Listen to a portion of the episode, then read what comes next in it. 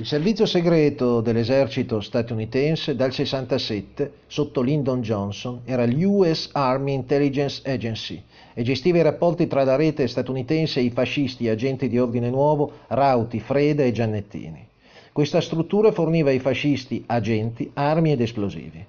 Maletti dice Numerosi carichi di esplosivo arrivavano dalla Germania via Gottardo, direttamente in Friuli e Veneto. Nel 71 scoprimmo e segnalammo che anche l'esplosivo di Piazza Fontana veniva da uno di questi carichi. Ma la segnalazione girata ai superiori restò lettera morta. La segnalazione sull'esplosivo proveniente dalla Germania, consegnato nei pressi di Padova ad un ordinovista di Mestre, fu passata al numero uno del servizio segreto, il generale Miceli. Fu trovato un biglietto nella perquisizione in casa di Maletti del giugno del 75 il colloquio col ministro della difesa. No, c'è una lista, diciamo, c'è scritto. Giugno 75. Colloquio col ministro della difesa, convocare D'Ambrosio, ufficiale dell'esercito, incaricare Del Gaudio di procedere. Del Gaudio era il tenente colonnello dei carabinieri inviato a Milano subito dopo la strage per depistare le indagini. Del Gaudio è stato anche uno dei segretari della P2 e stretto collaboratore di Gelli e ruotava, come altri personaggi dell'arma, attorno alla divisione Pastrengo di Milano che coordinava i comandi del nord Italia. La divisione Pastrengo era un vero e proprio centro di potere dei carabinieri in mano a esponenti notoriamente di destra. A questo facevano capo direttamente anche carabinieri inquadrati nel SID o aventi incarichi territoriali, una vera e propria rete che nessuno vuole ricordare. Fu il generale Giovan Battista Palumbo, amico e collaboratore di Gelli, a comandare a lungo la divisione Pastrengo, con uomini tutti poi iscritti alla P2 e come il colonnello già citato Calabrese. La divisione Pastrengo è ben presente in molti importanti depistaggi che hanno a che vedere con armi ed esplosivi. Sono ampi e ben documentati i contatti della destra italiana con eh, molte strutture eh, segrete che facevano capo a Monaco di Baviera. La Lega Internazionale Anticomunista, le organizzazioni terroristiche di estrema destra degli esiliati dei paesi socialisti, la CSU e la CDU di Strauss con i suoi forti appoggi nell'editoria e nelle grandi industrie di armamenti. Freda andò certamente a Monaco nell'aprile 69, subito prima degli attentati alla fiera e alla stazione di Milano. Nel 2000 la TV tedesca ZDF ha trasmesso un'inchiesta secondo cui Strauss, capo della sede U nell'autunno 69, si era, ince- si era, incontrato in Germania con Giannettini, Rauti e altri giornalisti delle testate di destra italiane. Pare che il tedesco abbia dato 100.000 marchi a Giannettini in quel frangente. Si seppe più tardi che la preparazione per l'operazione 12 dicembre si era svolta col supporto tedesco. Ventura, durante il suo crollo nel marzo del 73, disse di aver saputo che la strage era stata eseguita da cinque persone provenienti dai campi di addestramento NATO in Germania occidentale. Da metà del 67 i rapporti tra Partito Comunista Italiano e la SPD, il Partito Socialdemocratico di Brandt, si erano intensificati. C'era un via vai di uomini di Brandt a Roma e di comunisti italiani a Bonn. A questi era stato chiesto di fare da intermediari con Mosca. Tramite il Partito Comunista Italiano, Brandt gettava dunque le basi per trattare con l'URSS e aprire una nuova fase della politica tedesca. Stava preparando la Ostpolitik. Quello stesso 67 i servizi segreti tedeschi varano l'operazione Alarico.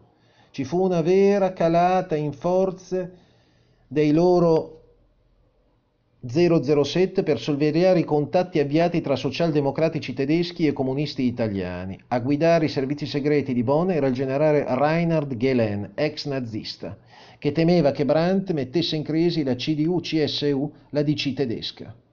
I servizi tedeschi non riuscirono però a far fallire la trattativa svolta a Roma nel novembre 67 con i comunisti italiani, ma si intromisero pesantemente nelle vicende nostrane con la creazione di una sorta di partito tedesco nel SID. La mediazione del Partito Comunista andò a buon fine. Brandt lanciò la Ostpolitik e arrivò alla cancelleria. Gelen, nelle sue memorie, ha scritto il nuovo corso della politica tedesca è nato certo a Roma.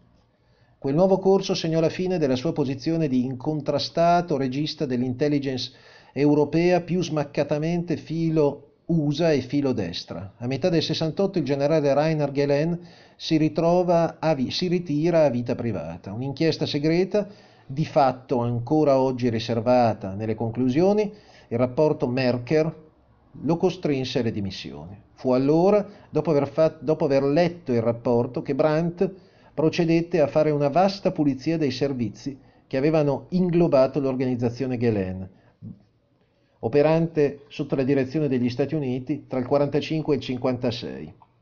Gli espulsi dalla struttura suddetta dei servizi, emarginati nella nuova fase di apertura all'est e al dialogo con l'est, cercarono di rientrare in gioco puntando su uno stato di agitazione permanente in Europa, dalla Germania Ovest fino all'Italia e in Francia. Così questa rete, capeggiata di nuovo dall'ex generale nazista, agì per tutelare traffici e interessi che non potevano essere troncati dall'oggi al domani.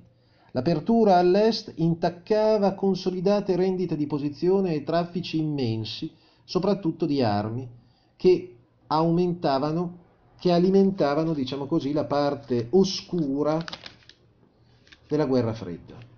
Ad appoggiare la rete Gelen, ovviamente, saranno i servizi segreti militari degli USA, dipendenti dalla solita filiera destra-orsa che partiva ed era uscita allo scoperto con l'assassinio di Kennedy. Ecco che si riconferma per l'ennesima volta, ce ne fosse bisogno, il legame di ferro tra conservatori statunitensi, apparato militare industriale, servizi segreti militari, fascismi internazionali, caratterizzato soprattutto da interessi economici e militari legati ai più disparati traffici e allo sfruttamento di paesi e risorse a livello mondiale.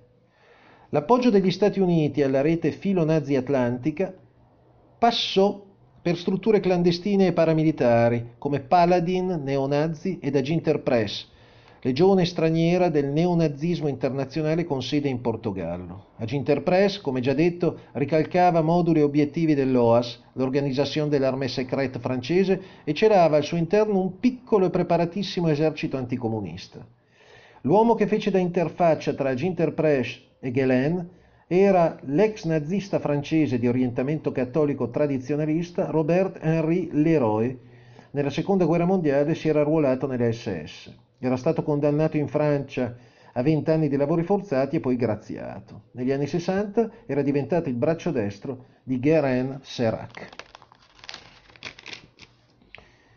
Sentenza ordinanza del giudice Salvini ricostruisce l'azione diretta di Leroy in Italia. Robert Leroy operava attività di infiltrazione dopo essersi accreditato presso l'ambasciata cinese a Berna. Alla fine degli anni 60 si infiltrò nei gruppi filocinesi italiani per conto di Aginter Press. L'infiltrazione doveva provocare gravi attentati e disordini da imputare ai movimenti di sinistra. Il 3 ottobre del 69 a Bonn viene raggiunta l'intesa tra socialdemocratici e liberali. Se a quel punto l'orientamento di Moro, omologo alle iniziative di Brandt, si fosse pienamente affermato a Roma, c'era il rischio concreto che la linea di demarcazione politica dell'Occidente potesse avere uno smottamento a sinistra. Fu così che coloro che negli Stati Uniti avevano costituito l'humus in cui si era affermata la linea politica che aveva portato all'assassinio dei due Kennedy, di eh, Mattei, di Lambrakis, di Hammarskjöld, di Lumumba, di Malcolm X, di Martin Luther King e altri leader africani e non che lottavano e avrebbero lottato per l'indipendenza, attivarono Aginter Press e le strutture clandestine anticomuniste. Bisognava attuare attentati anche mortali per gettare la colpa sui comunisti e le sinistre in generale. Era il colpo di grazia alla politica della distensione e alla terza via di John Kennedy. I documenti della Press custodite in archivio in Portogallo sono tuttora gravati da un inaccessibile segreto nato. Mai come in questo frangente di cui stiamo parlando appaiono vere le parole allarmanti sull'apparato militare industriale espresse da Eisenhower nel suo discorso d'addio del 1960. Nel 90 il generale Serravalle, all'epoca dei fatti comandante di Gladio, che abbandonò nella primavera del 74, intervistato da Epoca, dice c'è una frangia di uomini d'affari mitteleuropei, i più retrivi, che hanno interesse a mantenere i paesi democratici in stato di tensione per dimostrare la inefficienza delle democrazie. La destra statunitense e i suoi alleati in Europa, in Inghilterra in testa, aveva reclutato ex nazisti, neofascisti, la mafia, terroristi estremisti attraverso i servizi segreti militari e la CIA, con le loro reti terroristiche occulte e coperte dalla rete Stay Behind Gladio sotto il cappello della Nato. In Italia Gelli era uno degli agenti che reclutava uomini della, delle istituzioni, degli, del mondo degli affari, le alte gerarchie militari e di ordine, i boss della mafia e i fascisti per conto della destra USA e dei repubblicani. Scopo? Evitare a tutti i costi che si formassero governi socialdemocratici con l'appoggio di PSI e PC e della sinistra DC di Moro sulla scia di una terza via di stampo progressista e kennediana. Nella primavera estate del 69 in Senato Pietro Nenni aveva ripetutamente denunciato le manovre in atto per un'azione golpista o paragolpista. Nel giugno del 69 un commissario di Padova, Saverio Molino, durante la perquisizione dell'abitazione di un noto fascista locale, trovò un dossier che conteneva 14 indirizzi di uomini di sinistra, anche di rango elevato, che dovevano essere uccisi, nonché appunti operativi per un colpo di Stato, con elenchi di caserme e comandi militari da occupare. Molino, ex carabiniere che aveva fatto carriera presso le squadre politiche delle questure di Trento e Padova, era lo stesso che aveva definito non interessanti le intercettazioni telefoniche su Freda e Ventura tra il 15 e il 18 aprile 69, proprio nel periodo in cui si decise di dare il via alla stagione delle bombe. Nel settembre 69, a una nuova richiesta di intercettazioni da parte del procuratore di Padova, la sua risposta sarà nulla. Nel marzo del 73, l'avvocato di Ventura dirà, per dissociare Ventura dal gruppo padovano di Ordine Nuovo, Molino conosceva bene Freda e l'aveva avvertito dei controlli telefonici. Il mio assistito lo ha detto ai giudici. Molino infatti, trovato il materiale golpista, lo consegnerà solo all'ufficio affari riservati del Viminale. Stessi piani paragolpisti, trovati a Padova, saranno rinvenuti alla Spezia nel 73 a casa di un medico, Giampaolo Porta Casucci. Questo dossier è più articolato, contiene l'elenco di 1617 persone da eliminare. I piani trovati a Padova erano quelli della Rosa dei Venti, un cartello italiano di gruppi di estrema destra.